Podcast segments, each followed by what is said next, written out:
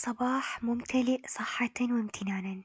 أنا غزل الجهني أقدم لك نشرة الجريد الحياة بتاريخ اليوم تسعة وعشرين جماد الآخر ألف أربعمية ثلاثة وأربعين.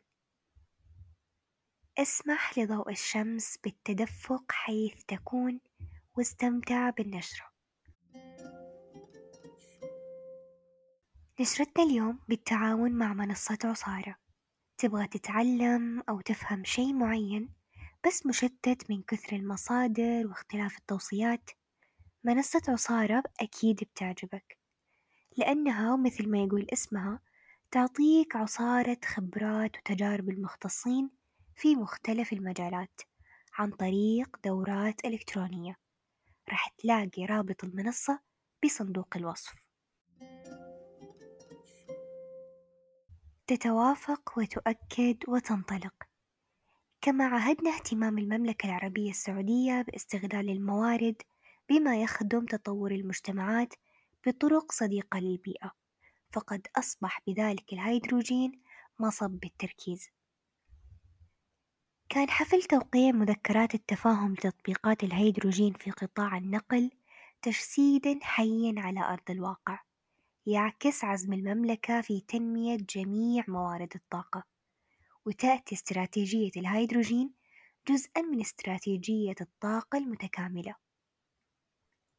الهيدروجين كمصدر طاقة كامن لم يكن مجهولًا، لكن الآن أصبح جزءًا من التفكير الأساسي للطاقة في المملكة، من خلال جعله أحد أنواع الوقود المستقبلية التي يمكن تصديرها إلى العالم، بالإضافة إلى العمل على جعل المملكة رائدة في مجال الهيدروجين، كما طرح أيضًا نهج الاقتصاد الدائري للكربون كأسلوب لخفض الانبعاثات المسببة للاحتباس الحراري بتأكيد من قادة مجموعة العشرين عام عشرين عشرين، تم التأكيد على ذلك في قمة عام عشرين واحد وعشرين، بالختام نقتبس من كلمة وزير الطاقة للطاقة وطن وبوجود هذه القيادة الداعمة وبشغف هذا الجيل القادر على تحقيق هذا الطموح سنكون بمشيئة الله الأقل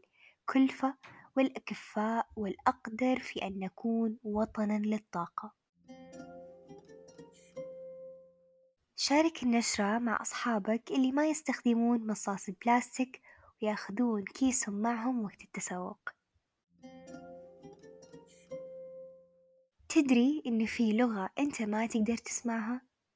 مجموعة إيماءات ورموز يدوية كل واحدة منها تعبر عن مفهوم وفكرة محددة، تعلم لغة الإشارة راح يخليك داعم لفئة الصم وضعاف السمع، ويعطيك فرصة تواصل مباشرة معاهم، نرشح لكم دورة إشارات الأحرف الهجائية بلغة الإشارة في منصة عصارة، راح تلاقي رابط المنصة في وصف الحلقة.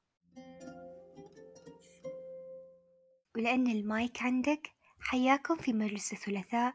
راح تناقش روان الدريبي أحدث أخبار نشرة جريد الحياة، بما أن نشرة جريد الحياة إعدادها هالمرة مختلف بعودة دعاء الذبياني ومراجعة محمد الأنصاري وتقديمي أنا غزل الجهني وتحرير روان الرفاعي.